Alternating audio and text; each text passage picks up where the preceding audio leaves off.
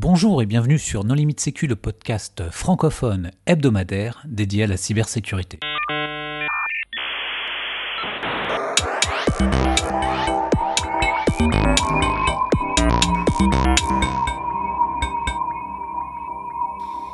Alors aujourd'hui, nous allons parler d'un cadre qui s'appelle X1060 avec Arnaud Tadé.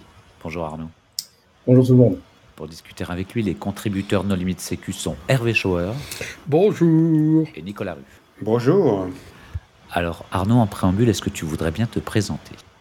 Alors Arnaud Tadei, euh, je travaille pour la société euh, Broadcom, anciennement Symantec, et je passe mon temps à faire deux choses, euh, où je parle au RSSI des grands clients de la boîte, ou l'autre moitié de mon temps, je le passe à la standardisation internationale, notamment l'Union internationale des télécoms, l'UIT, et euh, l'IETF, qui est l'extrême de l'autre côté du spectre, qui est le Internet Engineering Task Force, à me battre sur des questions de TLS. Alors, quand on parle de X1060, on parle de quoi? Alors, X1060, c'est un cadre pour la création et l'opération d'un centre de cyberdéfense, un CDC. Euh, c'est une norme qui euh, permet à un RSSI et son équipe de fédérer ou d'organiser le service qui va permettre de régler la sécurité de leur organisation. Alors, euh, nous, on connaît un peu l'ISO. On a déjà fait des épisodes sur des normes ISO. Alors, dans les normes ISO, il y a ISO 27035, avec trois normes qui correspondent peut-être plus ou moins à l'X 1060. Mais euh, L'UIT, euh, c'est quoi cet organisme de normalisation, de standardisation, et d'où il sort? Ok. Alors, l'UIT fait partie des trois euh, plus vieilles organisations de standardisation de l'histoire au monde, et l'UIT est la plus ancienne. Elle date du 19e siècle. le T de UIT, ça voulait dire télégraphe et pas télécommunication comme aujourd'hui et ça a été euh, construit sur le modèle du traité de Dresde entre quatre pays dont trois n'existent plus. Il y avait l'Autriche, la Bavière, la Prusse et la Saxonie. Et ils ont organisé euh, le premier traité qui leur permettait de, euh, pouvoir communiquer entre eux, d'interagir. Et notamment, ce, traité qui est en lettres gothiques allemandes de l'époque, parle déjà à l'époque, en 1865 je crois, de privacy et de sécurité. Donc on n'a pas vraiment inventé grand-chose de, notre côté, mais on a oublié tout ça euh, vous avez les mêmes problèmes qu'on a aujourd'hui euh, en sécurité, en, en. Euh, donc l'ISO est très connu par tout le monde parce que l'ISO a été très smart. Ils ont mis le nom de leur norme, de leur, de, leur de leur institution dans le nom de leur norme. Donc on parle de ISO 27000 quelque chose. L'UIT qui est très ancien et très important, on ne le connaît pas, pourtant les plus anciens d'entre nous se rappellent de X.25, de X.509. Hein, c'est la base de la, de la République d'infrastructure. Ouais, je pense qu'aujourd'hui, le, le, le, le, standard le plus connu, c'est X509, mais Les, les, plus anciens euh, connaissent X25. Et puis, il y en a qui ont connu X400, même si c'est RFC 822 qui a gagné. Voilà. Donc, il y a eu toute une histoire, en fait, entre, entre toutes ces institutions. L'UIT est une agence spécialisée des Nations Unies. Elle a été rattachée aux Nations Unies, je ne me rappelle plus, en 47 ou quelque chose comme ça. Donc euh, bien après, euh, après qu'elle soit née. Et comme l'UIT est possédée par les États, il faut se rappeler qu'avant c'était quand même les postes et télécommunications, hein. c'était les, États, les nations qui possédaient ça avant que tout soit, soit dérégulé.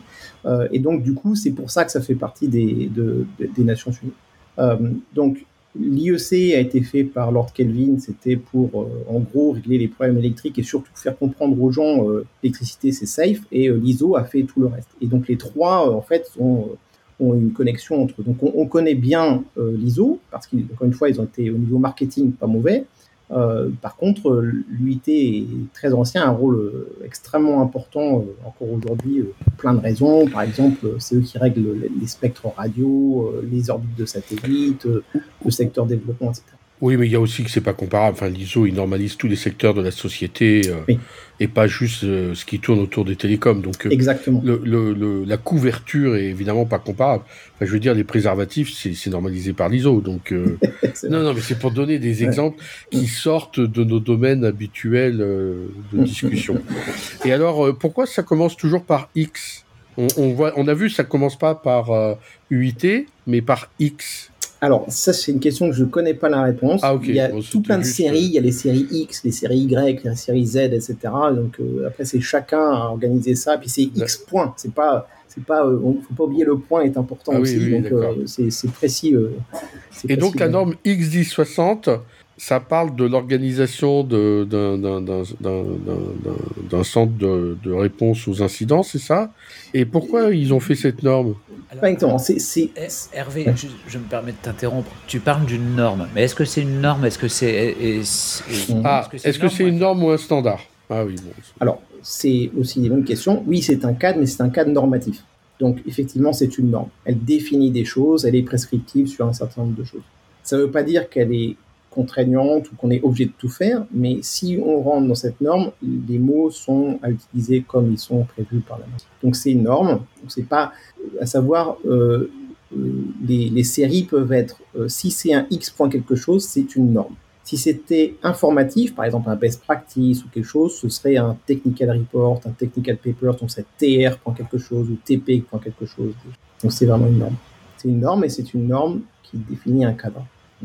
D'accord. Et donc, est-ce qu'on peut avoir le, une idée du contenu de cette norme? C'est-à-dire, euh, ça va parler de euh, centre euh, opérationnel de cybersécurité, mais alors, qu'est-ce Alors, que ça... et il, faut, il faut que je précise quelque chose. Ouais. C'est, pas un centre opérationnel et c'est pas un centre d'incident response. C'est ça le truc. C'est de la cyberdéfense. Alors c'est quoi la C'est de différence? la cyberdéfense. Alors, le... il y a un contexte. Peut-être je vais expliquer le contexte. Le contexte, c'est que il y a plusieurs années de ça, quand, en tout cas, il y a, il y a- il y a deux groupes qui ont, euh, qui ont émergé euh, sur le sujet. Il y avait, euh, nous, en tant que société, on avait à l'époque un MSSP, un Managed Security Service Provider. Et en gros, chaque fois qu'on approchait nos clients pour dire, voilà, on, pourrait, vous pourriez outsourcer vos services chez nous, à chaque fois, il fallait qu'on pose la question, mais c'est quoi votre SOC, votre Security Operations Center? Et à chaque fois qu'on allait voir un RSSI, en anglais on dit un CISO, un Chief Information Security Officer, on avait une réponse différente. Donc un jour on en a eu marre parce que c'était vraiment pénible de devoir à chaque fois recalibrer, réaligner, etc. pour arriver à la fin, au bout du compte, dire bah, finalement ce que vous avez besoin c'est ça. Euh, et on s'est aperçu qu'on on était en train de créer sans savoir un, standard industriel pour nous. Et donc, euh, on a proposé de le mettre, euh, de le mettre à, la disposition de la, communauté. Et notre idée, c'était de dire le SOC ou le CSIRT ou l'incident response, etc., c'est trop opérationnel. C'est justement trop opérationnel. Donc, il fallait qu'on trouve un concept qui soit plus, euh, comment dirais-je, qui soit plus business et qui soit plus euh, haut niveau dans l'organisation. Et c'est pour ça qu'on l'a appelé Cyber Defense Center. Alors, le nom il pose aussi des problèmes que j'avais pas du tout prévus, c'est que les États, et notamment, on en parlera plus tard, les États africains qui ont, sont très demandeurs de cette norme parce qu'ils ont compris l'intérêt, dans les ministères, quand ils disent, mais Cyber Defense Center, mais donc c'est un objet militaire. Euh, ça nous a surpris, c'était pas du tout l'intention, mais il y avait aussi euh, un, une ambiguïté qu'on a, malheureusement euh, ou heureusement atteint. Mais toujours est-il que c'est un cadre qui permet, c'est un cadre top-down, qui permet à un RSSI de, de, spécifier son Cyber Defense Center en tant que l'entité qui possède les services qui, qui, vont être remplis pour son organisation, pour protéger son organisation. Et ça va bien au-delà de, du incident response ou de la partie opérationnelle. Donc il fallait qu'on trouve quelque chose qui soit au-dessus du SOC et du CSIRT ou du CERT, etc., etc., sans les, sans les, en les intégrant. Hein, c'est pas une question de, dire euh, ces objets-là font pas leur boulot. Non, au contraire, ils font leur boulot très bien. Au contraire, c'est une très bonne base de départ. Mais on s'est aperçu qu'il manquait quelque chose au niveau du leadership exécutif. Et c'est là où on a vraiment concentré notre, notre, notre effort à définir un ensemble le plus complet possible qui permet d'organiser tout le portfolio de services de sécurité pour le RSSI. C'est ça qu'on essaie de faire. Donc on peut dire que ça apporte la gouvernance de ces entités dont tu parles, le CERT, le SOC, etc., des process euh, pour que les choses fonctionnent entre elles, entre le, Alors, le SOC. Oui, et, oui et non. C'est-à-dire que on ne veut pas non plus, euh, le SOC c'est le SOC, c'est-à-dire que c'est une ambiguïté que les. En fait, l'idée de départ, c'est d'abord d'avoir un langage commun. Ça, c'était le premier point. Est-ce qu'on peut avoir un langage commun à travers toutes ces entités? Alors, c'est quoi le problème qu'il y a derrière qu'il faut quand même bien comprendre C'est que j'ai eu à faire ça avec des, des, des très grandes multinationales, euh, plus de 40 milliards qui ont exactement ce problème et qui collent aux besoins que résout cette norme à 95%. C'était vraiment fascinant. Leur problème, c'est qu'ils ont plusieurs entités, des SOC, des CERT, des CISERT, etc. Et ça crée des silos, ça crée du langage qui n'est pas commun. Et quelque part, quand on est un RSSI et qu'on doit faire un report à son, comment vous appelez ça en français, COMEX, je crois, euh, ben c'est pas si simple d'expliquer. Non seulement c'est pas si simple d'expliquer, mais quand vous tapez un ransomware et que chaque équipe croit qu'elle est en train de défendre contre le ransomware, en fait, les équipes ne voient pas qu'elles ont un trou dans la raquette au milieu.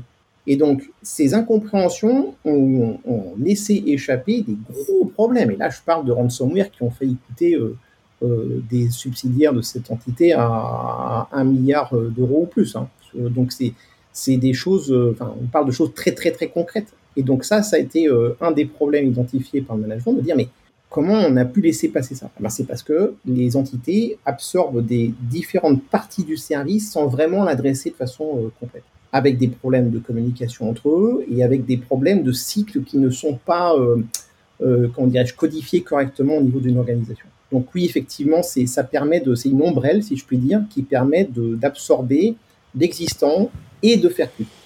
Alors c'est une norme qui est, qui est, utile à quel public? Exécutif. Qui, qui, doit Alors c'est pour les dirigeants. C'est pour les dirigeants. C'est d'abord pour les dirigeants. Mais le langage est adapté aux dirigeants?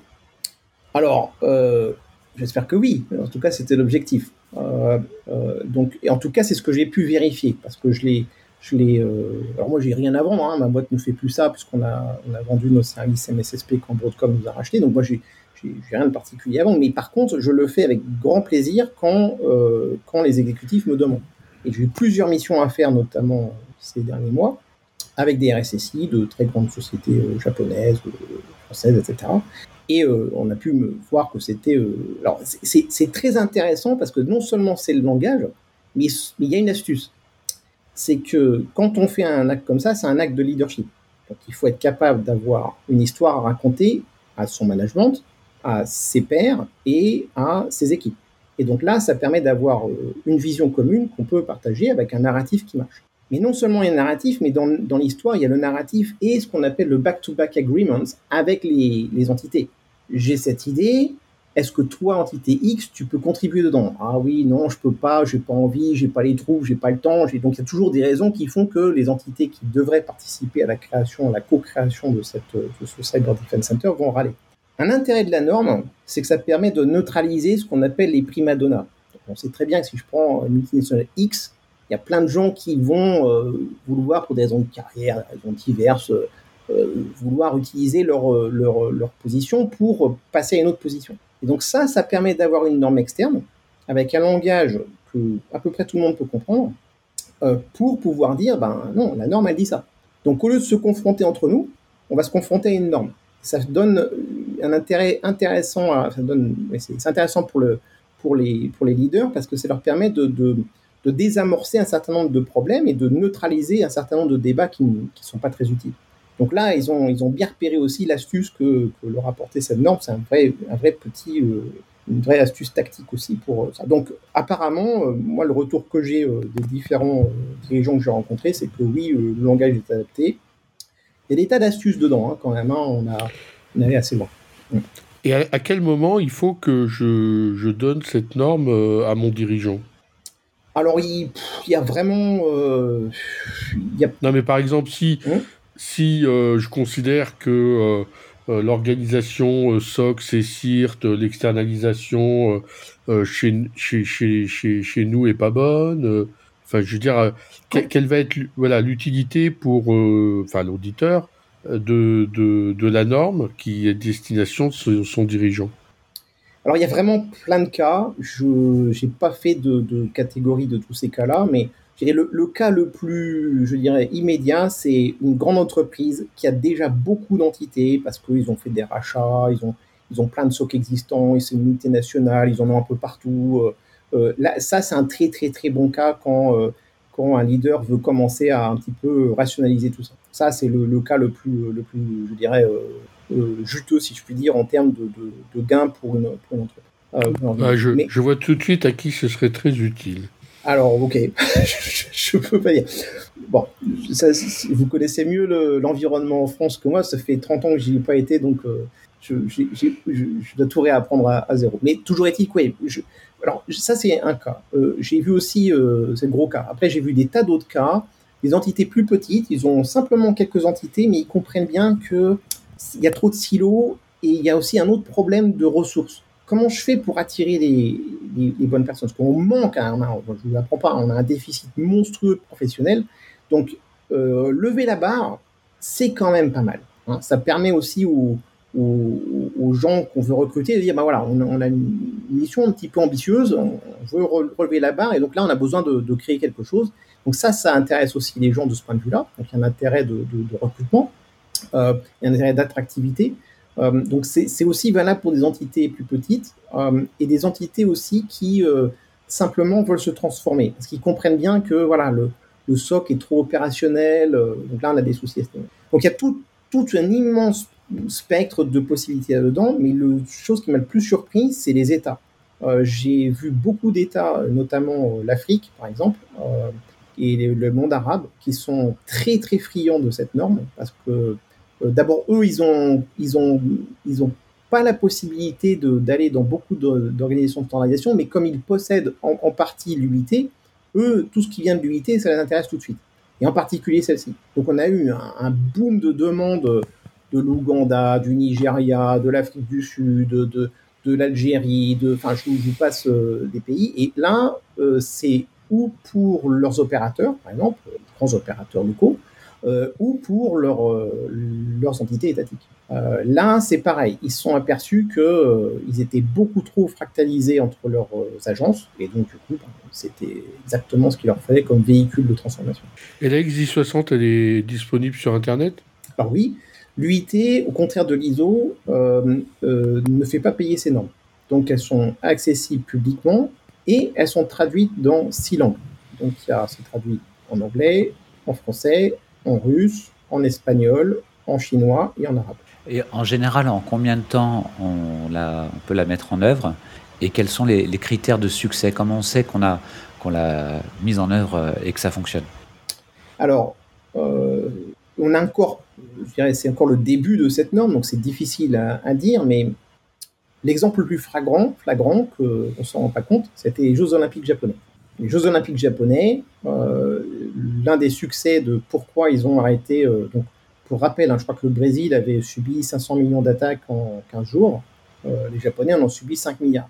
Et en particulier, c'est parce qu'ils ont mis en place toute cette norme-là pour créer un Cyber Defense Center éphémère. C'est-à-dire que là, on était dans un autre bon cas, c'est que là, on part de quelque chose qui a rien. Donc, il faut vraiment construire quelque chose from scratch. Et là, en plus, c'était compliqué parce qu'il y avait beaucoup d'acteurs, euh, euh, tous les sponsors, entre guillemets, euh, des grandes entreprises japonaises qui participaient. Il fallait tous les mettre dans, une vision commune. Et donc, c'est ça qu'ils ont utilisé. Alors, pourquoi je parle du Japon? Je peux en reparler peut-être un peu plus tard, mais quand on a développé la norme, au départ, j'étais, on était trois de ma société, puis j'étais tout seul, puisqu'on avait vendu notre, notre MSSP. Et grand coup de chance, le Japon, qui était dans la commission 3, dans la question 3 de la commission 17, à observer ce que, je faisais. Et ce que je ne savais pas, c'est qu'ils avaient le même problème au niveau du Japon en entier. Avec les 42 plus grosses boîtes du Japon euh, qui sont sous l'association qui s'appelle le CRIC et les 20 euh, plus grosses sociétés de sécurité du Japon qui sont dans le SOG, travaillaient sur le même sujet. Et quand ils sont venus à l'unité, avec le même sujet, on s'est aperçu que, indépendamment les uns des autres, on avait 1% de différence. Donc, euh, réunir les deux travaux était vraiment extrêmement simple. Euh, moi, j'ai concédé, j'avais trois macro-process, ils en avaient huit. J'ai dit, bon, on va prendre huit, ça ne dérangeait pas, il n'y avait pas de, pas de dogmatisme d'une part et d'autre, on était tous des pragmatistes. Et du coup, on a travaillé ça ensemble, et ensuite, ils ont mis ça en œuvre pour, euh, pour les Jeux Olympiques du Japon. Donc là, voilà, c'est un bel exemple de succès. Et ça a pris combien de temps? euh, je, pense que, si je me rappelle bien, ça a dû prendre une bonne année, je crois, quelque chose comme ça. C'est à peu près ça. Pour, il faut, il faut. Ah, encore une fois, c'est d'abord, c'est quoi le langage commun? Euh, Comment on appelle les choses euh, Est-ce que tu as compris ce que tu disais Ah oui, c'est ça, c'est. Donc c'est toujours pareil. Et puis une fois que c'était parti, ben c'était assez clair.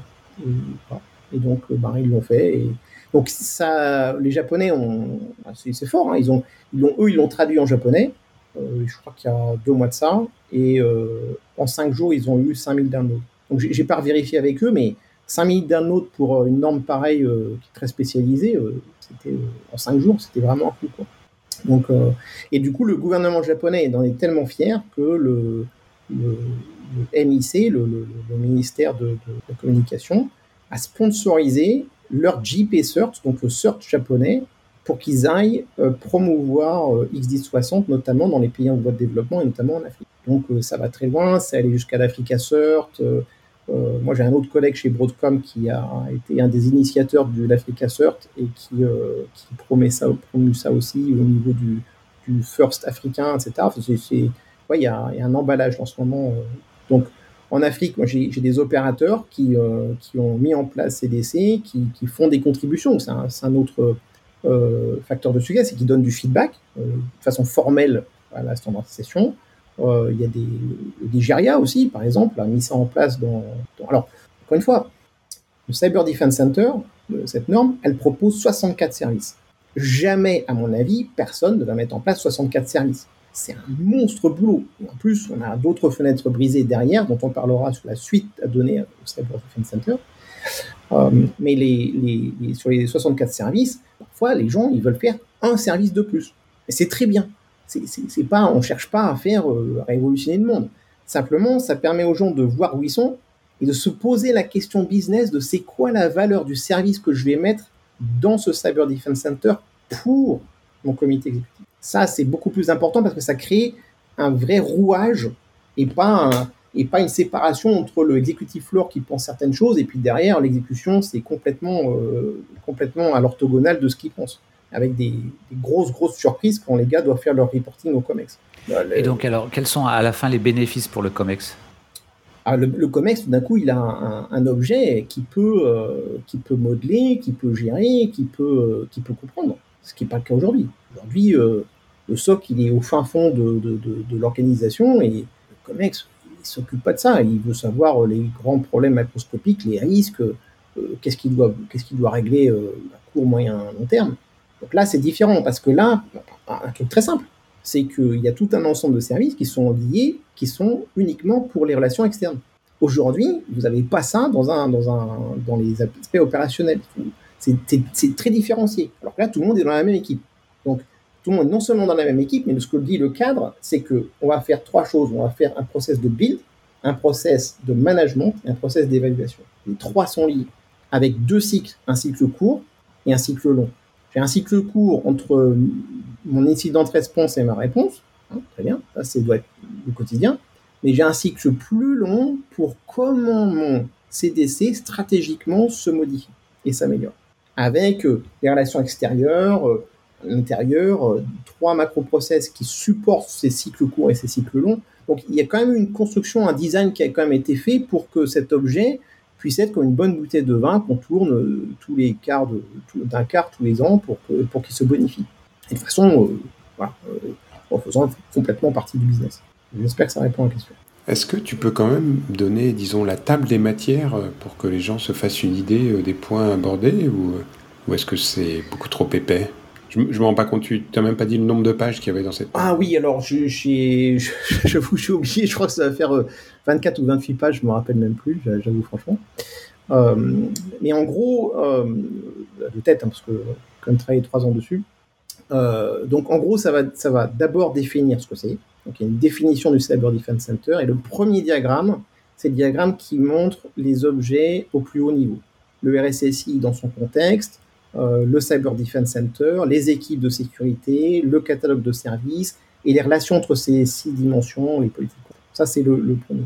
Après, on va décrire euh, essentiellement les, trois grands processus qui sont définis dedans, le processus de construction, le processus de gestion, le processus d'évaluation et la boucle qui font ensemble. Puis on zoome sur chacun des trois, puis on montre l'ensemble du Cyber Defense Center avec ses 64 services, les 8 macro-process, les différentes, donc un diagramme euh, qui est un peu, voilà, qui est très dense, qui va montrer tout ça sur, un, sur une seule vue, où on a effectivement tout, tout, tout, Et après, on décrit, on va décrire encore euh, la partie de, des 64 services uniquement à haut niveau. On ne peut pas se permettre de, le faire de façon profonde, hein, c'est pas possible. et puis j'oublie certainement des tas de choses. Puis dedans, il y a des tas d'astuces. Par exemple, à un moment donné, on pose la question, mais c'est des questions de comment je génère le portfolio, comment je génère les services, quelles évaluations je donne pour savoir si je dois outsourcer ou insourcer. Donc on a fait quand même pas mal de petits benchmarks assez pragmatiques, hein, c'est pas des calculs compliqués, hein, c'est des mathématiques de base, mais pour, voilà, pour avoir un sens de euh, quelle, décision on peut prendre à quel moment. On ne cherche pas non plus ce que idée fasse tout. Hein. non, non, il y, a, un écosystème industriel, on peut vouloir outsourcer certaines choses, au contraire, on outsourcer. Du coup, euh, quel est le, on va dire, l'avenir de ce document? Est-ce que c'est comme l'ISO 27000 par exemple, où il y a une révision tous les ans, tous les deux ans, tous les cinq ans, ou est-ce que c'est des procès... enfin, est-ce que c'est des idées tellement haut niveau que en fait, ce sera forcément applicable ad vitam alors que l'informatique est informatique? Il y a forcément une différence puisque la 27001, il y a une certification. Sur la X1060, il n'y a pas de certification. C'est un guide, chacun est libre de s'en servir. Après, j'imagine qu'il y aura des révisions comme toute norme. Tout à fait. Alors, en fait, nous, on a fait cette norme dans un autre contexte. C'est que si on prend un peu de recul, euh, on s'est aperçu qu'on avait un, énorme problème en cybersécurité avec un ensemble de collègues. Euh, et en gros, il nous manquait l'équivalent d'un modèle OSI pour la sécurité. Euh, et donc, dans une idée de s'il y avait un modèle OSI pour la sécurité, le premier niveau qui serait, euh, je ne parle pas du risque, euh, etc., qui hors cadre, puisqu'on se concentre sur la sécurité opérationnelle, le premier niveau, c'est les people, donc les gens et les process. Et là-dedans, on s'est aperçu, mais on a défini le SOC quelque part euh, Non. C'est pour ça qu'on a dit, on va remplir cette boîte-là pour, pour arrêter l'hémorragie qu'on a d'un point de vue normatif, où on a tellement de manque au niveau opérationnel. Donc on a fait ça dans ce cadre-là. c'est important parce que derrière, on va s'apercevoir qu'il y a des tas de dépendances qui vont venir après. Donc pour répondre concrètement à ce qui arrive à ce document, euh, on a eu énormément de demandes. On nous a demandé euh, euh, un guide d'assessment, un guide de, mesure de maturité, un guide de gouvernance, un guide de certification. voilà, on, nous a déjà demandé tout ça. Alors, on n'est pas non plus beaucoup de gens, donc on, fait, on ce qu'on peut et on, s'est posé des questions. La première sortie qu'il va y avoir par rapport à ça, ce sur quoi on travaille en ce moment, c'est un supplément au Cyber Defense Center. Donc c'est, euh, je sais plus si c'est x.subcdc ou x.cdc j'oublie toujours. Euh, et donc il n'a pas encore de numéro parce qu'il est en développement. Donc quand un work item, donc un élément de travail est en cours de développement, il a des lettres. Une fois qu'il a fini tout le processus de euh, consensus, de consent, etc. je vous passe ça hein, parce que c'est une discussion en tant que telle. Une fois qu'il a passé tout son, processus, on lui donne un numéro, il est traduit, il est publié, voilà. Donc il n'a pas encore de numéro. Et l'objectif de supplément au départ, c'était simplement de faire un tutoriel, donc un ensemble de, slides, de, une présentation, pour expliquer aux gens ce que c'est ou également ce que c'est pas. Donc on a toute une partie qui dit ben, ce que le ce que ça ne fait pas, c'est ça, ça, ça, ça, ça. Choses, c'est hors cadre, on, on, s'occupe pas de ça. Euh, donc ça, ça a été une première chose. Et en le faisant, on s'est aperçu qu'il fallait qu'on aille un peu plus loin. Et ce qu'on a fait, donc le, draft au moment qui est en train de se développer, c'est quelle suite on donne à ça. Et donc, quelle suite on donne à ça? On s'est aperçu que euh, on a plusieurs pistes. Si on va sur la partie, alors au départ, hein, historiquement, ce, document faisait 150 pages, parce que dedans, j'avais mis toute la partie euh, euh, comment comment on fait un assessment, euh, c'est quoi les notions de maturité, euh, euh, suivant où on est dans, dans, dans, dans ce, dans de service, c'est quoi ma next step en tant qu'entité? On avait vraiment fait, et on s'est dit non, non, c'est pas possible, c'est trop. Donc on a enlevé tout ça pour se concentrer et garder un scope précis. Voilà, j'ai aussi des petits problèmes, j'ai trop de choses dans ma tête, donc c'est les autres qui m'aident à, à, simplifier. ça, c'est une chose. Le problème, les problèmes qu'on a, c'est que pour pouvoir donner une suite, il faut qu'on ait un cadre du cadre. Et c'est là où le modèle OSI, il arrive. C'est-à-dire qu'on a, il nous manque une fondation commune. Surtout, je ne veux pas entendre le terme zéro trust ou d'autres. Hein, c'est pas ça. Euh, tous ces termes-là sont très utiles, mais quand on gratte ce qu'il y a derrière, on s'aperçoit que on est obligé de remonter l'histoire de ah oui alors je parle de mesh non je parle de CSE non je parle de SAC non je parle de zéro trust non je parle de Beyond Corp non et on arrive jusqu'à x.800 c'est-à-dire que je n'ai pas trouvé de fondation de sécurité depuis X.800 qui est quand même de 1991. Donc on a un petit problème. C'est que comme on n'a pas de cadre, on ne sait pas poser les éléments par les uns par rapport aux autres. Euh, alors l'ISO est mieux équipé que l'UIT par rapport à ça, je peux en convenir, mais globalement, on n'a pas de consensus international sur le truc. Alors que X800 était euh, est une norme euh, jumelée avec l'ISO. Donc à l'époque, l'UIT et l'ISO bossaient ensemble en jumeaux sur ce texte-là. Donc là, on a un déficit de collaboration, de coopération, qui n'est pas volontaire. Hein, c'est pas une question que les gens veulent pas, c'est que y a un problème dans la standardisation en tant que telle qui fait qu'on n'y arrive pas. Donc on a une cacophonie complète et donc quand on a commencé à poser des bases à un nouveau modèle OSI pour la sécurité, là tout d'un coup, on a une paire de lunettes qui nous permet de voir ah mais il nous manque plein de trucs. Et en faisant ce il nous manque plein de trucs, on commence à voir quelles sont les pistes qu'on pourrait suivre pour avancer au prochain étape. Donc il y en a une qui est sur l'assessment, mais l'assessment veut dire qu'il faut qu'on fasse une mesure. On n'a pas de théorie de la mesure de la sécurité.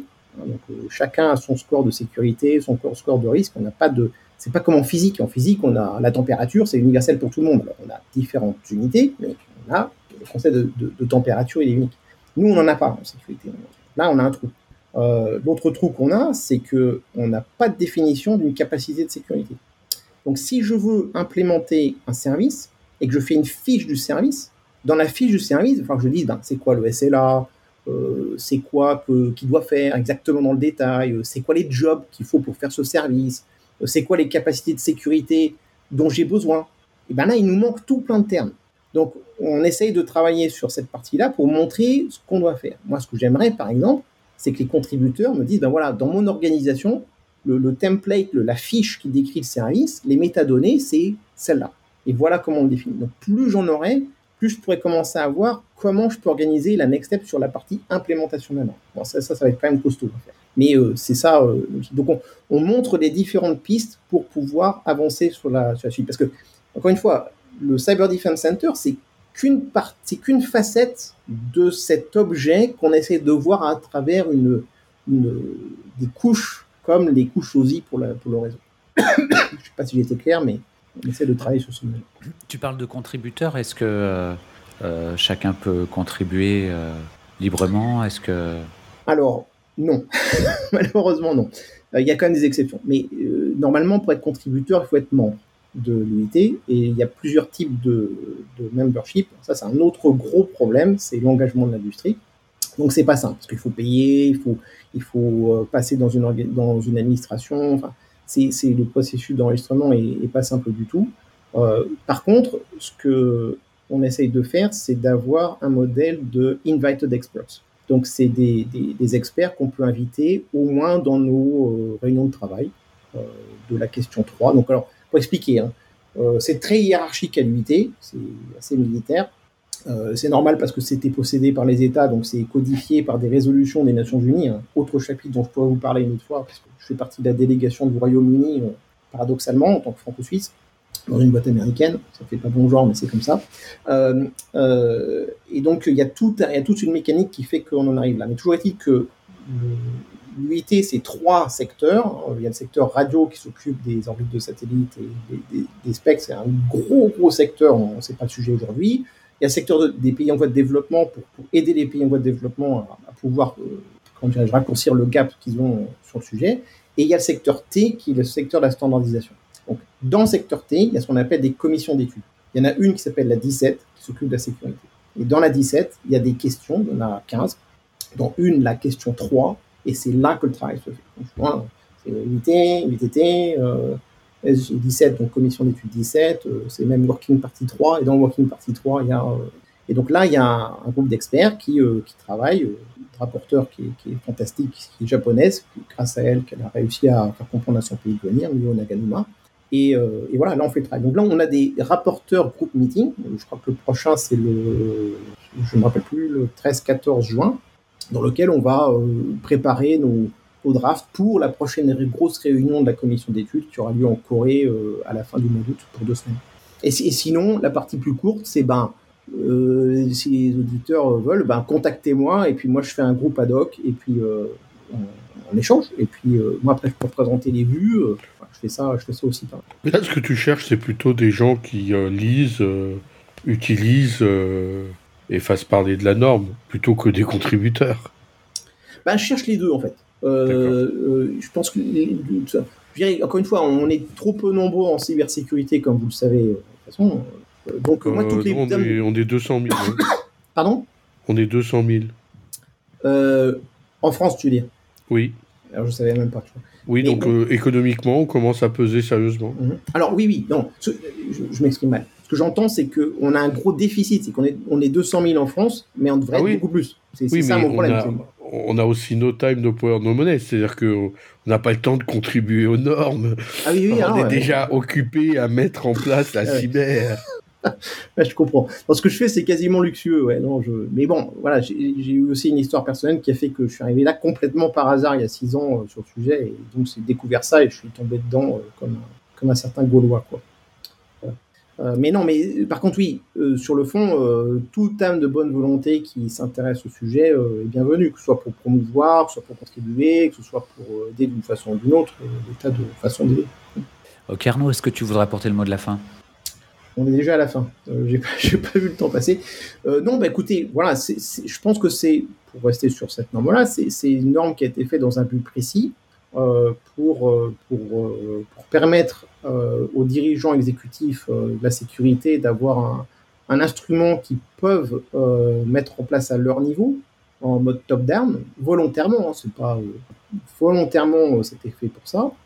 Euh, pour les, les expériences que personnellement j'ai eues, ça rentre parfaitement euh, dans, le, dans les besoins de, de ces dirigeants. Donc voilà, simplement euh, intéressez-vous-y et puis euh, si, si, si, ça, si ça vous permet d'avancer, fantastique. Euh, je pense que, je pense que c'est une norme qui est pas mal. Elle, elle cherche pas à faire plus que ce qu'elle fait, mais euh, on y a mis du cœur. Bon, eh bien Arnaud, merci beaucoup d'avoir accepté euh, notre invitation. Merci aux contributeurs. Chers auditeurs, nous espérons que cet épisode vous aura intéressé et nous vous rendez-vous la semaine prochaine pour podcast. Au revoir. Au revoir. Et merci beaucoup.